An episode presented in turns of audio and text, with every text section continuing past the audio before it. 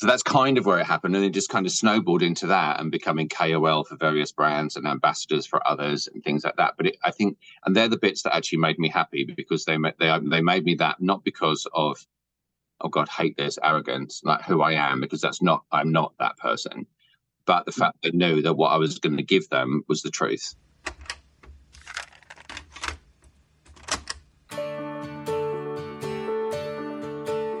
Hi, I'm Adam Chatterley, and this is the Beauty Business Podcast.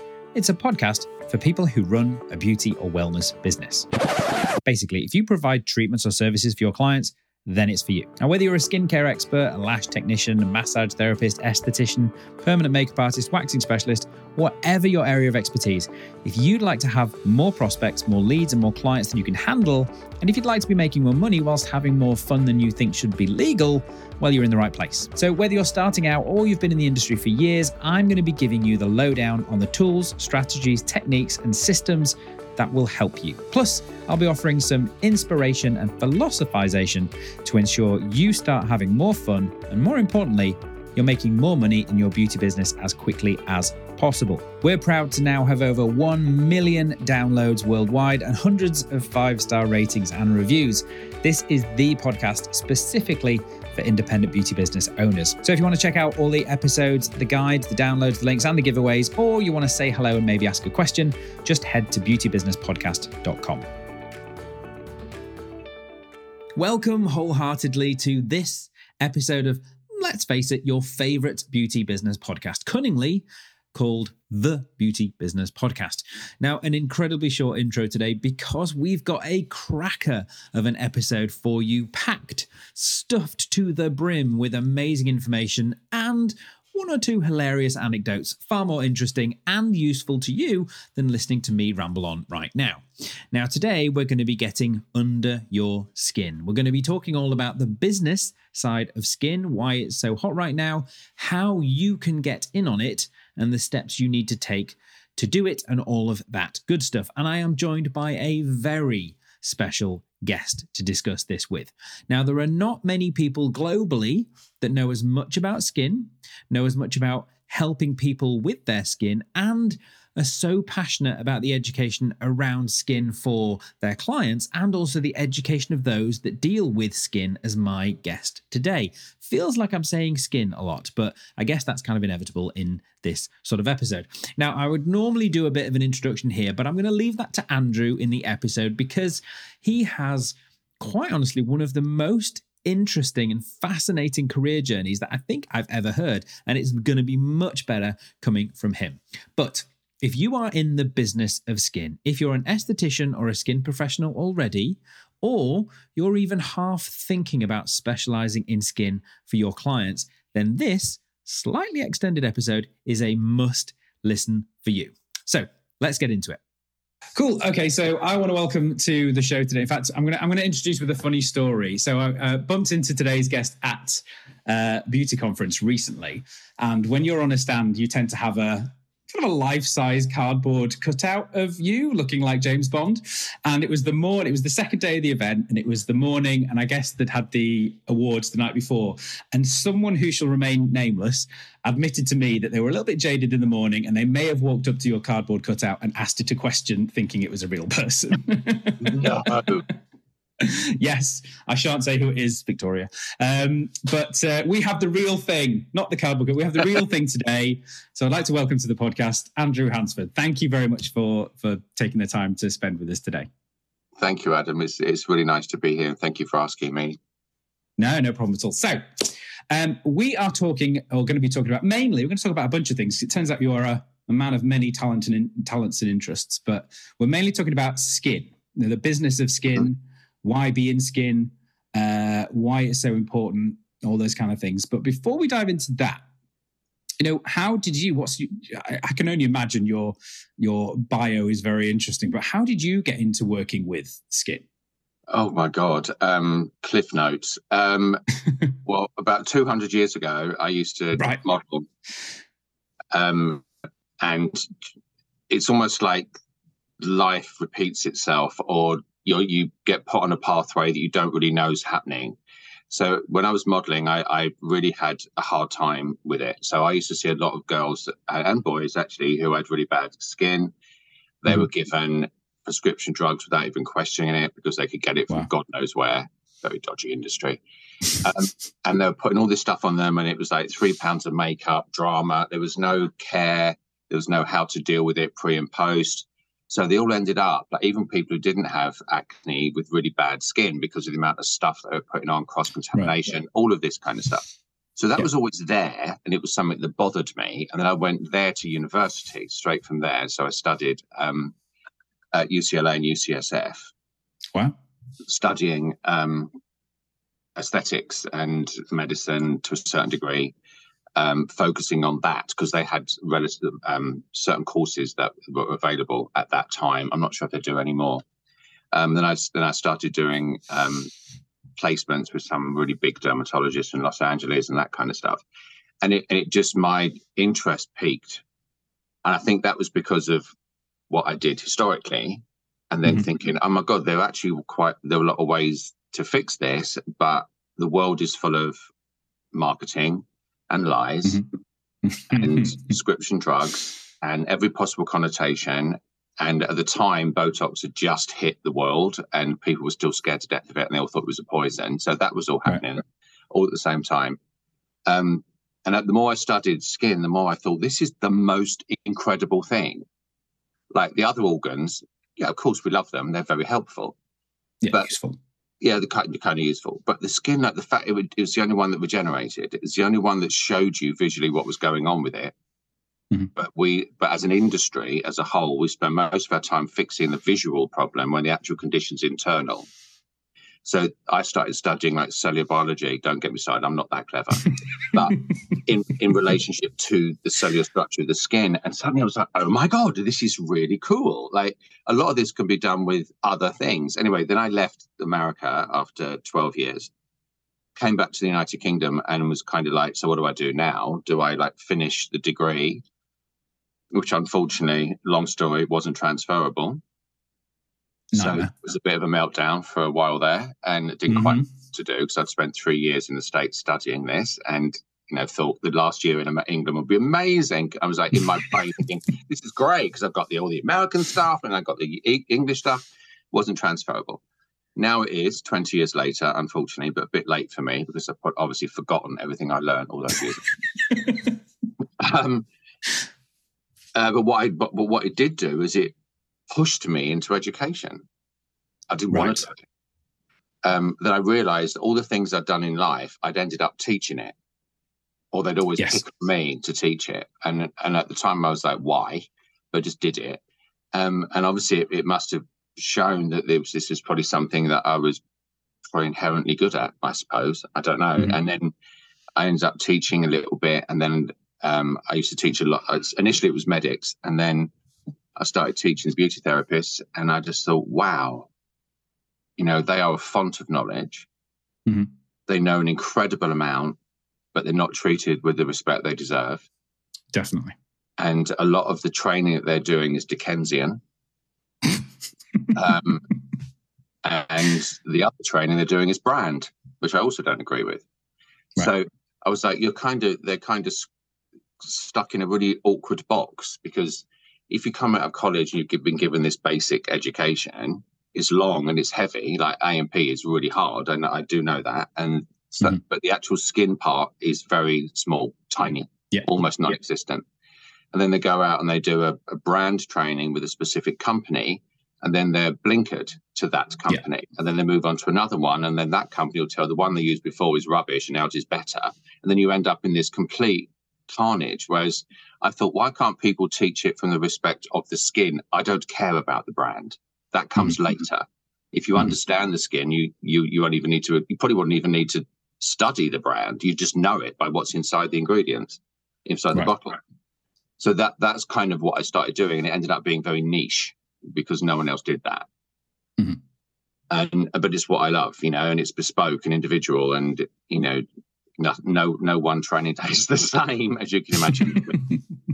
um, so that's kind of where it happened and it just kind of snowballed into that and becoming kol for various brands and ambassadors for others and things like that but it, i think and they're the bits that actually made me happy because they they they made me that not because of oh god hate this arrogance like who i am because that's not i'm not that person but no. the fact that knew that what i was going to give them was the truth and and this is I said this just when we were chatting before. I think the the one thing that I love about you is there's no fence sitting going on. you people know very clearly where you stand on any any topic that happens to come up.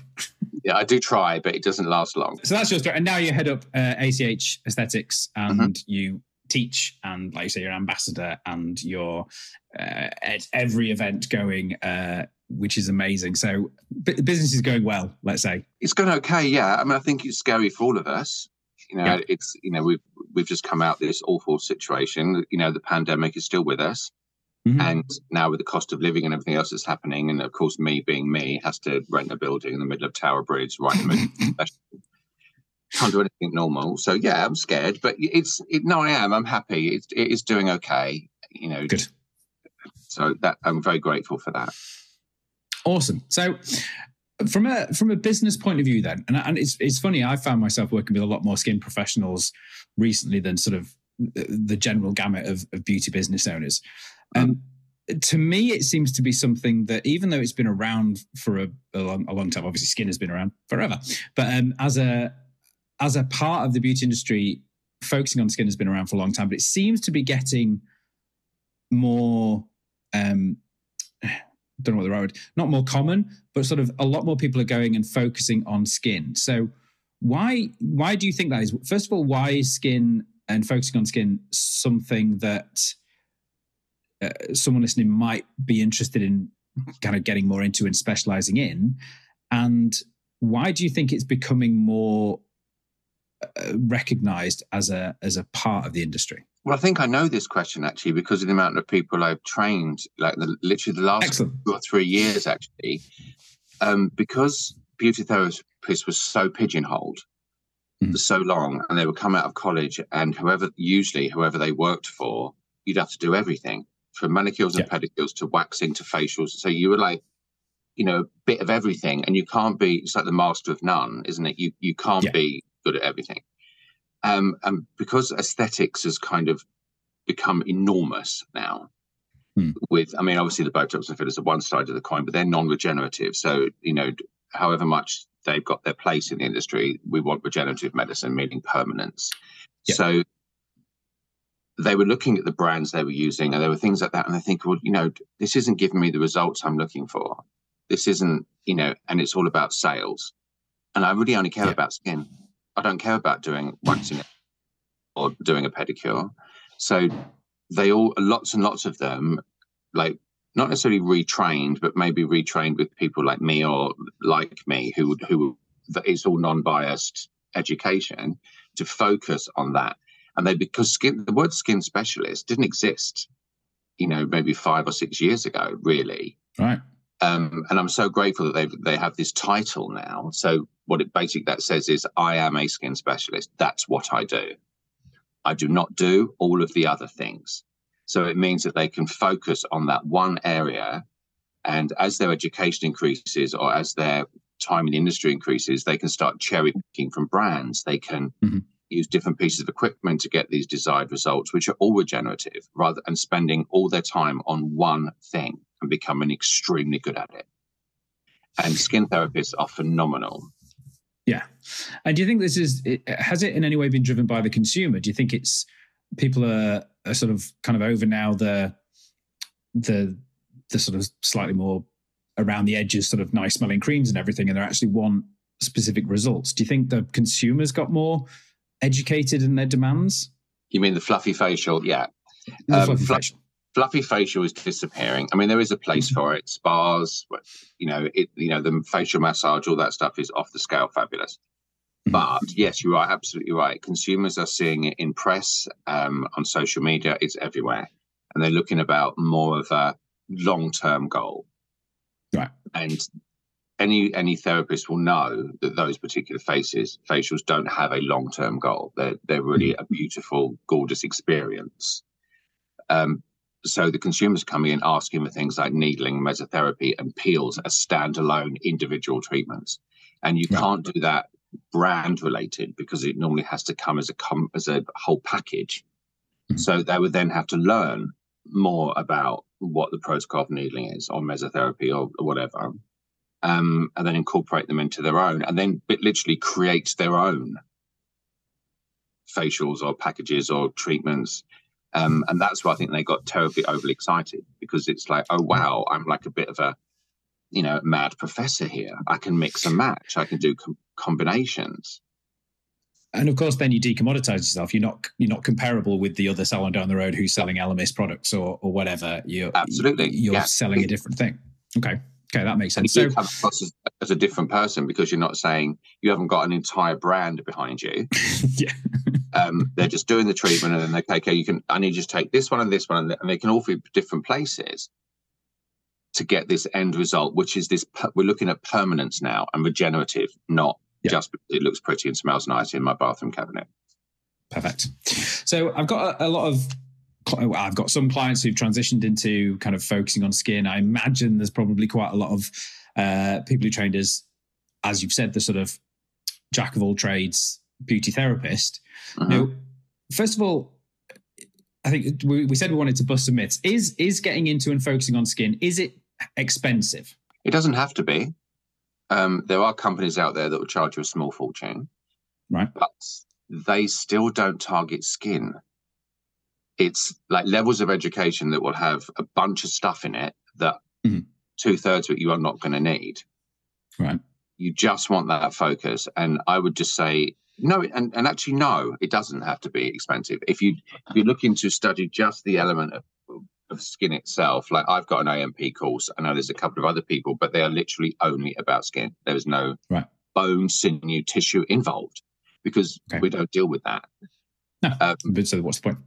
Completely. And then there's also a lot of other things that a lot of th- some therapists are doing this now. There's a bucket load of free education, loads. Mm-hmm.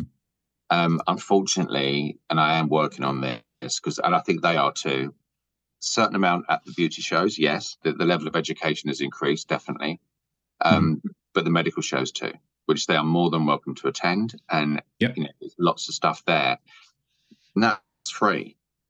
So you're, you're going to get to me and listen to some incredible speakers who've been around forever on different levels. So, you know, the, the skin is multi multi complex, multifactional. It's, it's, it's insane. So you've got one doctor who might be talking about cellular histology. You've got another one who's talking about melanoma and pigmentation. Another one's talking about rosacea. And these are all free. And you're putting all this together, and suddenly your levels are getting, you're really learning as opposed to spending thousands on mm-hmm. a sp- specific course that in actual fact you'll come out going well i kind of knew most of that already. So i mean that, that leads into a great next question. So would that be your your advice for someone who is kind of thinking well i want to specialize in skin but i don't really know where to start yeah. I mean you know things i would i'm so rubbish when it comes to you know selling myself so if they wanted to call me rock on i'm like no turn up to ace this person's on this person's on this person's on Go mm. to professional beauty, this one, this one, and this one. Go and go and listen to them. And if they give you that, if they inspire a passion in you to want to know more, then come back and let's talk. Perfect. I love that.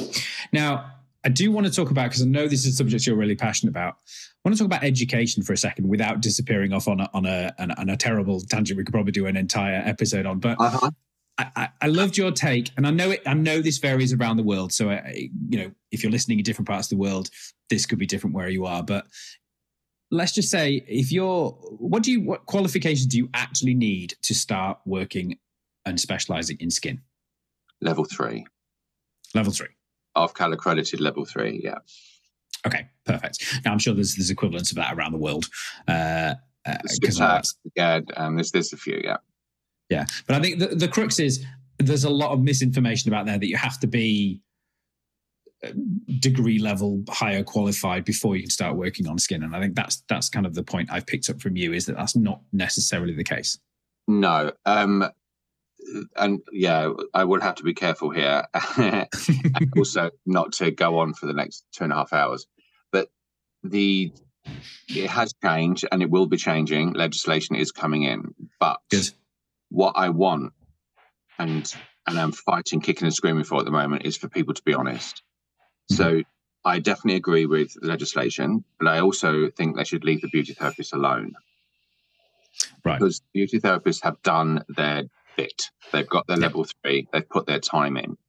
But there's an enormous faction out there who've done a one week course in tattooing an eyebrow and doing Botox the next day. They are the ones who need to be targeted and make sure they have their original qualification, which most of them don't. And they're also the reason why a lot of the time we get into trouble. Yeah. So, but the other one is the four, five, six, and sevens are. So, if I wanted to do a level seven, because I have done degrees in the in the past, I don't understand this bit. This is where I, when I came into the edu- into the education pathway and started writing my courses, I wrote it wrote it the only way I knew how, which Mhm. was via a degree format. Yeah. So the learning outcomes, all that kind of stuff. So I have written a level level six and a level seven. It's a bachelor's and a master's. The master's has been running for the last four years, but I don't talk about it. I, I don't even need to talk about it. All I wanted was my courses to be underpinned by the by that, which is above Ofqual. Mhm. Um, but if a person does that level seven, they get a master's. Wow. why would I do a level? Why would I do a level seven and not get one? Yeah, that seems sensible. to me in my head, I'm like, this is and a level six as well. So you got this level six. So you're going to get this level six. It's huge work, huge money, and then you've got a piece of paper from an awarding body. I want Mhm. a piece of paper. I want a cap and gown, thanks. I want Absolutely. pictures. You know, Because that's the thing. outside of our industry, hardly anyone understands what a level six is. Whereas No. internationally, people know what a degree, what a master's. It's about yeah, Yes. exactly. And if you, I've said I say this to everyone who asks me the question. Just go to Ofqual, and on the front page of their website, it gives you the pathway of education, and it actually Oh, matches handy. out level five.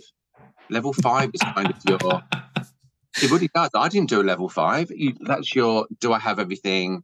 Um, have I got the right units to get to level six? There might be a couple you need to do, but it's almost like you jump over it. So level four, level six, level seven, level eight, PhD, and you just go right through. It's like that. It's this perfect thing, and it tells you exactly what each one means. So they are following the right guidelines. Yes, the level, the education standpoint will be fine. Yes, um, but I'm, but it won't necessarily be needed. That's the that's the whole. Um, Got it. because you've got to look at a you know a penning education history of the in- industry how long you've been doing it what your what your previous education was and like if, Sure. if you do a degree you can do, do a degree in physics then do another one in i don't know horticulture and part of that original degree will be transferable Yeah, Which makes no sense. Why, no, why would that be the case? Uh, but they, they go because you've done this much education, you've done this much, eh, you know, you know what you're doing. We can miss out the first, maybe first couple of modules, and that that happens in medicine, and it happens in a legitimate degree, and it should happen in this industry as well. Got it. Yes. into consideration Perfect. what you've already done. Cool. So next question. Um, let's not mention any brands. Let's not let's not have some uh, some lawyers on the phone. But are there right now where we are? We're recording this March 23. Um, are there any fads that you see going on that you think people should either either you know embrace, get on board with, or avoid like the plague? Oh dear God, why have you asked me that? Um, well, you know what? Actually, this year at Professional Beauty, I was quite impressed. A lot of the fads had kind of disappeared. Yeah. And I think that goes on to what your earlier question was about the therapist being a bit more clued up now. Hmm. They're, they're looking at this going, nah, you know, that's just pie in the sky. How can that possibly happen? You Yeah. know, and, the, you know, with the, le- le- not just the legislation within the industry, but the legislation true legislation, actually, legal legislation, was the other stuff isn't. Um, the HMRC, sorry, no, that's that's the other people, isn't it? Um, like people demanding um, FDA and Yeah. CE class three medical devices, all of that kind of stuff. That's what people are now asking the questions. A few years ago, they never asked, "Does it have a CE?" and please give me the clinical data to back it up. So all the ones that don't have that have kind of disappeared. So Oh, okay. they really have, like en masse. Because they are demanding it now. Um, it happened to Ace three years ago when they when they mm-hmm. the government came in and demanded to see. They got their 24 hour notice to to provide this information. And when I turned up at Ace, half the build half the building was missing. that was telling. It was very telling, and believe me, some of the people that weren't there quite kind of shocked me because just assumed they would. But anyway, so and it's happening with the beauty industry too. So they they really are MRHA. That's what I was looking at. MRHA, yes. Um, and they're they're a very powerful organisation, so they, they can right. take you down. So they want to know what's going on now. So they're really, they're really because of the insurance claims, all that kind of stuff. So some of those people have kind of disappeared out of the off the market. If if the um, fatty facials and those sorts of things are there, then many of those have disappeared as well. I have to say, mm-hmm. because once again, people want want results and that the industry has kind of stepped up. So things like mesotherapy has become massive now. Um, I think that's thanks to me actually because I'm so gobby about it. Um, I was going to say, I, I, whenever anyone mentions mesotherapy, there's like your head, your image just kind of pops into my head. like there should be your picture in the dictionary next to it. totally, I'll be up for that. Um, but meso's taught medical schools, so how can you argue with it? You know what I mean? Um, and even needling, needling's been around for a really long time now, but it's still the most popular course because, and again, no judgment, but most people who do needling, it's brands training. So it's about yeah. how their device works, and that's actually not the case. So that's now started to be done correctly, which it wasn't done for many, many years. Peel gone mental. So mm. I think it's thank God, and I, it's got nothing to do with me. I'm just being extremely, extremely grateful that people have come back to basics you know, the things like peels, needling, meso, RF, LED, they're the only five things I would actually consider because they're, okay. they're the That's five that are medically proven and are used right. medically in hospitals. So it's like it's like our industry is, or this section of the industry has kind of gone through that initial cowboy phase, uh, yeah. and and now the, the the things that are real are the things that are lasting. So so that's good yeah. news. So touching on on brands, then if if so someone's kind of gone through the, the process they've got the basic education um they kind of know it's for them they're lighted up by it how how does someone choose a brand to work with uh, that's a really good question actually my oh, i'm going to be hated so first and foremost avoid the beauty brands okay. um and not not because i'm ditching them but again this is something i didn't understand either if you go to buy a medical brand or more aesthetic brand, there's no opening mm-hmm. order. None. You just yeah, buy okay. one one tube of cleanser. But in the beauty industry, you have to find thousands sometimes. Yeah. And okay. I think that's, that's very true. naughty, very naughty. Um, because you're you're taking on this huge brand that you don't know, you're not even 100 percent sure if it's something you want because you've got to play with this stuff for a while. Yeah. Um, but I do believe that there are certain brands who are actually changing their philosophy on that now, that they're giving you mm-hmm. either very small opening orders or allowing you to cherry pick. And the really good skin specialists are way better than me at this, believe me, because I'm not in clinic very often. So they've got like maybe five, six brands, like one of this, one of that, and some of them are beauty brands, some are more medical brands. It's just stuff that they've learned by and and and love.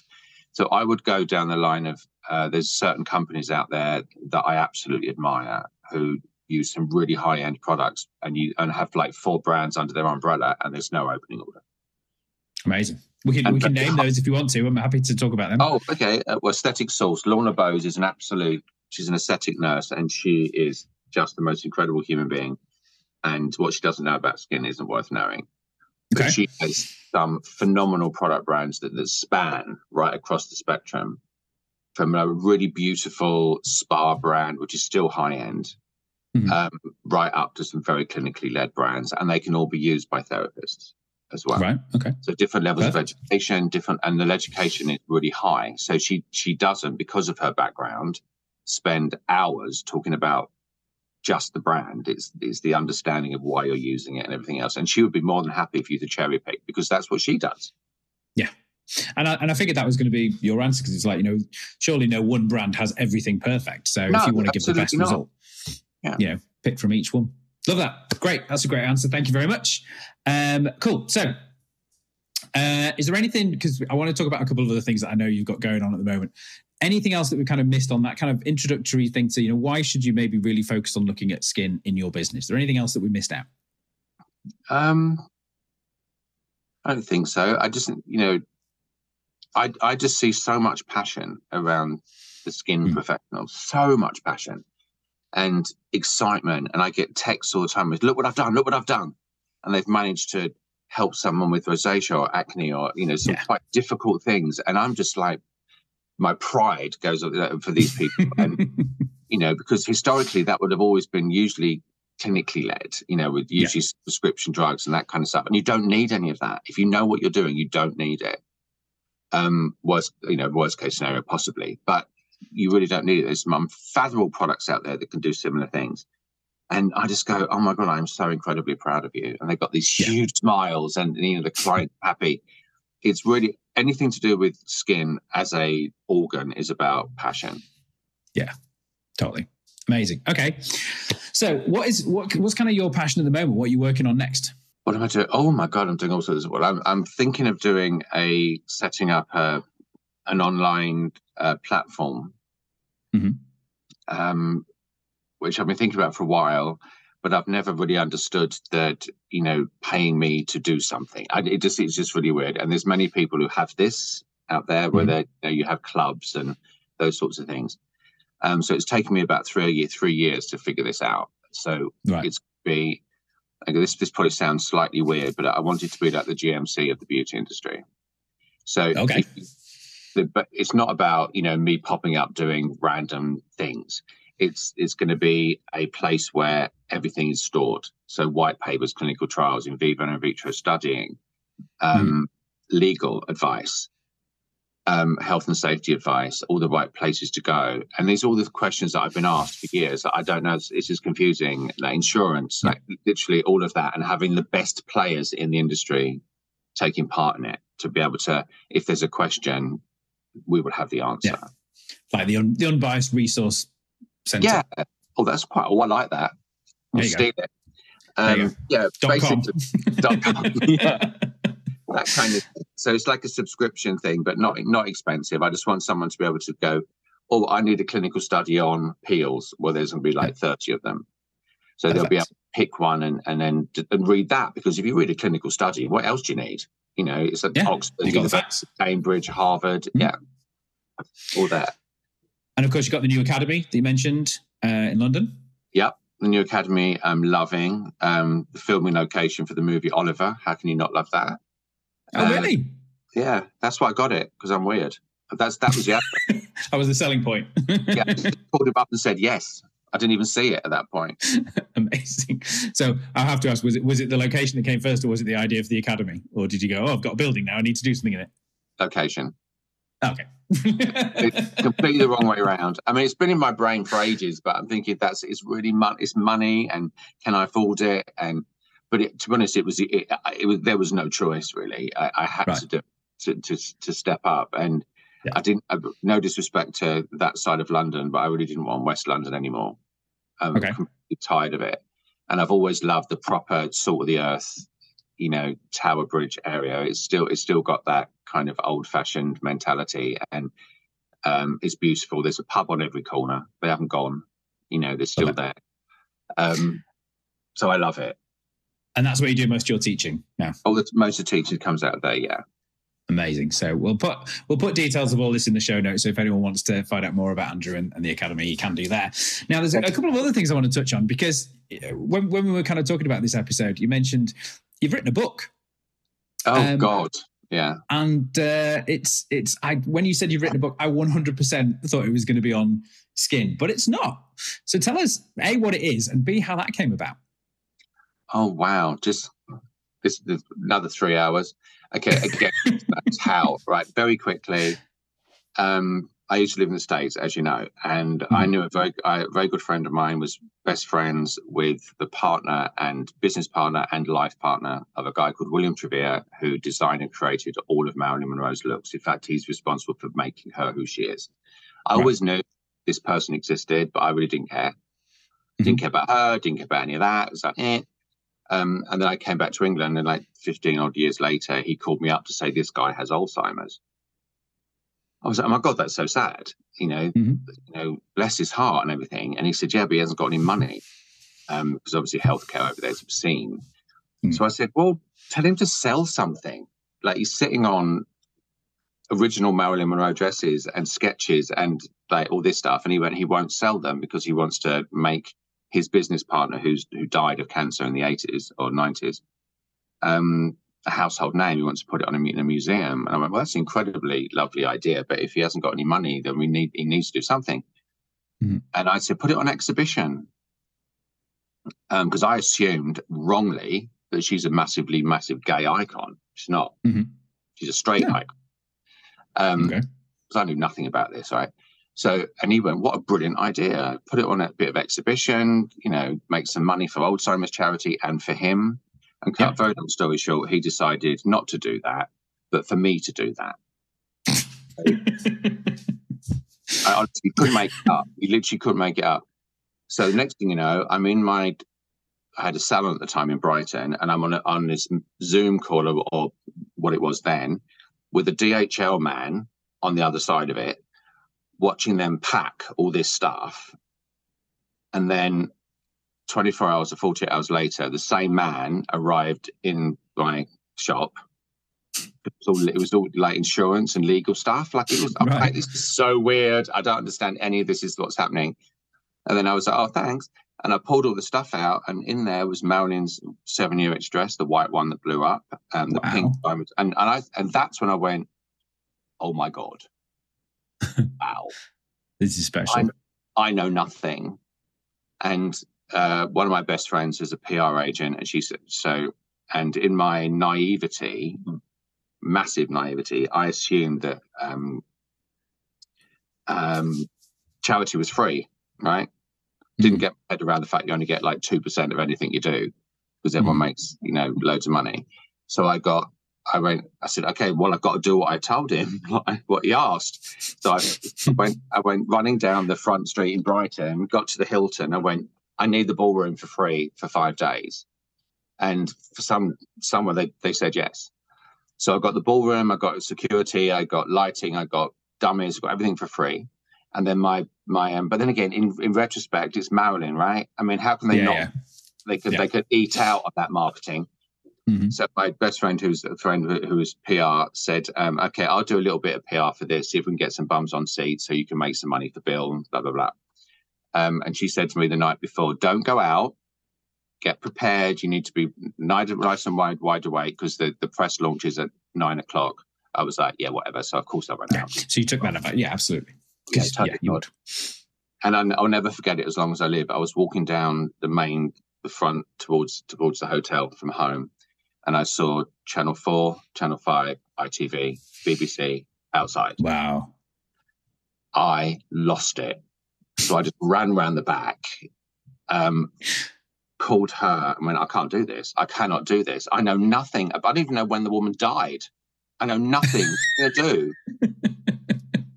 like not a fan am now but for a whole different reason not a fan don't care like see this is for charity why do they need me why do i need to talk? This is purely visual. Come and see it. Isn't it lovely? Pay me money. And i can give it to mm-hmm. the alzheimer's charity. Um, anyway they demanded a press call and they demanded me. So what i did was which is one of my only strokes of brilliance i called bill. And it was like middle of the night in the states. I went bill I'm, a, I'm standing in front of like a bunch of people. I don't know what the hell i'm talking about. You knew Marilyn really well for 20 years. You know everything about her. Can you please talk? You went, of course I will, darling, like that. So I put him on speakerphone. I just said, this is the man you want to hear. And he just started telling these amazing anecdotes about Rowling, and they ate it up. So I got away with it. Um, and then, nice cut very long story short, um, I went back to the States to meet him properly. And I went, and this is where anyone who's in this world would have just had a complete cardiac arrest. Uh, he has three bedrooms in his house, and each one of the cupboards, typical American, um, huge, huge, huge walk-in closets, and were packed to the rafters with costumes and dresses that he just left there. So he all of all the costumes from Dallas. Um, wow. Thornbirds. I mean, just obscene. So I was like, oh my god, so I was that. that. um, took everything home. I mean, there's so many stories um, that I could talk about this and you know things that went horribly wrong and things that went brilliant. But um, then I did Bath Costume Museum, which is basically the feather in the cap. That was mm-hmm. because it's the biggest costume museum in the United Kingdom. So I did that, yeah. and it's it was even to this day the largest attendance of any exhibition ever done. Amazing, amazing. But once again, nothing to do with me. It was Such him. an incredible Then- story, and and Well, then you wrote the book. well, only that's I'm nearly done, and that's what they asked me was to do to talk, and I said no, and they went, "You need to." So, I what I did was I talked about what I knew. So I walked around and talked about how the dresses were made from the diaries of the man that made them. So I found his diaries. So I Wow. took his perspective, um, and all the jokes and the laugh and all that kind of stuff. And Carlton Books happened to be there, and then they came to me Oh. after and said, "Could you put that in book form, please?" And that's Amazing. that's. I said no. That's I thought I can't write a book, and they said you just have. You just have. You everything you just like verbally Yeah. Went do that out. again. Do that again on paper, and then it then it became massive, and you know the charity got lots of money for it, and Bill got what he got his wish because Trevor was became the household name that he always wanted. Fantastic. Where's all that stuff now? Oh, don't get me started. Well, there's a dodgy person involved in all of this. That's a book on its Oh, own. we'll, we'll, we'll not go down. That's just in book number two. it's, been sold. it's been sold. It was sold about 20, 48 hours after his passing. Right. Okay. Cool. Well, hold on there. Now, the final thing I want to talk about is something you just mentioned when we were talking about. Uh, uh, we had a call the other day, and I think it's so important. And this this story is uh, the new charity that you're kind of supporting. Um, tell us a little bit more about that because I think I think when you told me this, it was kind of both like you say heartbreaking and something so easy to do something about. So tell us about that because I want to support that as much as I can. Oh, bless you. Um, yeah, it's again, this just came out of nowhere. It was just a conversation I was having with a friend of mine who works for Centrepoint, which is uh, an amazing charity. It's all over the country now, but used to be based in London. The Prince of Wales is the patron. And Mhm. the famous part is they always do a sleepover uh, out outside Yeah. once a year. They used to do it at Centrepoint, but now now with health and safety they can't, which is ridiculous. So they now do it in a park and celebrities turn up and all that kind of stuff. So that's been doing that for years but they take um, homeless children and they they help them and support them, house them, do all of these things for for a, an extended period of time, which is incredible, right? I've always been Yeah. very very emotive thing. And they were, we were just having a conversation, and one of these women just said to me, who's head of this like little bit of the, I think it's the the, the part when they actually release them into the world. That's probably the wrong expression. allow them back into the world where they've gone through all of this stuff and this education. And she said, You know, the heartbreaking thing is that I'm so proud of these kids that they've come so far. And then Mm. as they leave the building to take on their whole new life, they're given all their worldly possessions in a trash bag. That's And I just- just like broke down. I got a bit teary and I went, Oh, you're joking. That could just send them right backwards in a way. You know, Yeah. it's walking down the street in this un- unknown new world with a trash bag full of stuff. Yeah. And then we just went, Oh, well, why don't we just help with this? So we're, we're doing an initiative which should be happening in the next month or so where people, I don't want money because I think that's, Mhm. done. So we're going to like donate a back- backpack or a suitcase that can then be given to these kids when they leave. So it just gives them that little bit of support and confidence when they're when they're leaving. So I'm actually going to be doing a press thing, or a, or one of them is going to be about what I just talked about the book, because there were Right. parts of that book that are completely relatable to homelessness and all sorts of things and. All of that, and also release information that I haven't released before. So that's the catch to get the press there, Right. um, and then to get the um, some people to donate. And it, even when I told you, your reaction was amazing. But the other people I told too, companies have been fine. What do I need? How do you need? Yeah.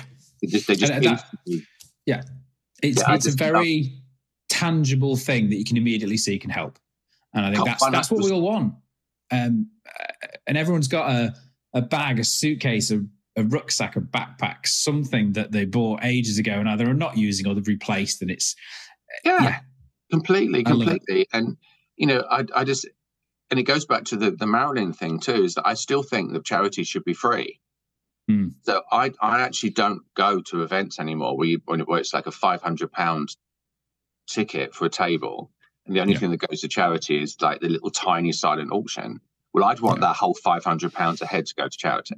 definitely. Otherwise, what I is agree. the so that and also money's tight and everyone all these sorts of things. So other people have said things like that, you know, with um after after the um uh, that building disaster when everyone was homeless. Um, the name of it's just gone. Sorry. Um, they were providing bags with the basic things like sanitary things and you yeah. know cleansers, shampoos, which they also wouldn't have. So yeah. I'm seeing this kind of expanding out a little bit into like giving these poor kids, you know, at this point, you know, everything they will need to start on their journey into life, and it won't really cost like us anything. That's the thing that's so brilliant, or or, or, or almost nothing if the, yeah. if we don't have one. Twenty quid from eBay for a suitcase. Well, we're definitely going to support that. Thank so you. I will put links everywhere, and as more information comes out like that, we will signpost people towards that because I think that is such an amazing uh, way that we can help people who who you know small small thing for us, massive thing to them, and I think that's totally. That's and, and, I want to have like fun events throughout the country because the the, the the the places where these kids are supported is all over the United Kingdom right. in different. And I can, I can only presume that this is the, whilst we're focusing on the UK here. I can only presume that this same situation is all over the world. So you know, what I'd love is what I'd love is this this starts a movement. You know, you start in the UK oh, and it starts a movement all across the world. I'm I'm suddenly seeing people people sending suitcases and backpacks to your house, and you just be having them piled up everywhere. Like that, like that.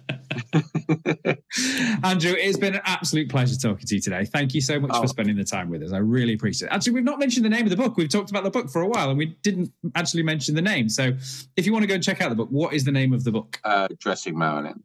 Dressing Marilyn. So we'll put links to that as well in the show notes so everyone can find it. Amazing. Thank you so much, Andrew. Really appreciate the time. Um, you are an inspiration as always and such a gent. Uh, it's always a pleasure speaking to you. Thanks, Adam. Told you. How amazing was that? Who'd have thought in one episode we can run the gamut of skincare, education, Marilyn Monroe, charity, and backpacks? But honestly, I could have carried on chatting with Andrew for hours, and by the sound of it, he'd have had stories to keep up. So, if you'd like to find out more about Andrew, ACH Aesthetics, the new academy, the book, or the charity initiative, then you'll find all the links that you need at the show notes pages at beautybusinesspodcast.com forward slash episode 168. Now, a huge thanks again to Andrew for taking the time to share his insight, to share his expertise. It's always fun when people have really strong opinions. And I'm so pleased he was able to share them with us today on the show. And with that episode, we are definitely back, and we've got some more fantastic episodes lined up for you coming very, very soon. Now, that said, if there is a topic or a guest or a discussion that you'd like me to feature on the show, just pop me an email to adam at beautybusinesspodcast.com and you know what we'll see what we can do. And also if you have loved today's episode or last week's episode or an episode in the past and you've not yet left me a quick rating on the podcast app of your choice please go and do that. It does let me know uh, that you know what you like and what people respond to and potentially what you want to hear more of. And if you've got an extra minute give me a review as well because that tells me even more. So i'll be back again very very soon. Bye for now. You've been listening to the beauty business podcast. My name is adam chatterley. And if you've enjoyed this show today then you must make sure you don't miss another episode. Just click subscribe in whatever podcast application you are listening to this on to be notified when a new episode is released. And if you'd like even more help starting, growing, or scaling up your beauty business, then just go to beautybusinesspodcast.com forward slash help. And there are a number of resources right there to entertain, enlighten, and assist you in your business journey, no matter what stage you're at.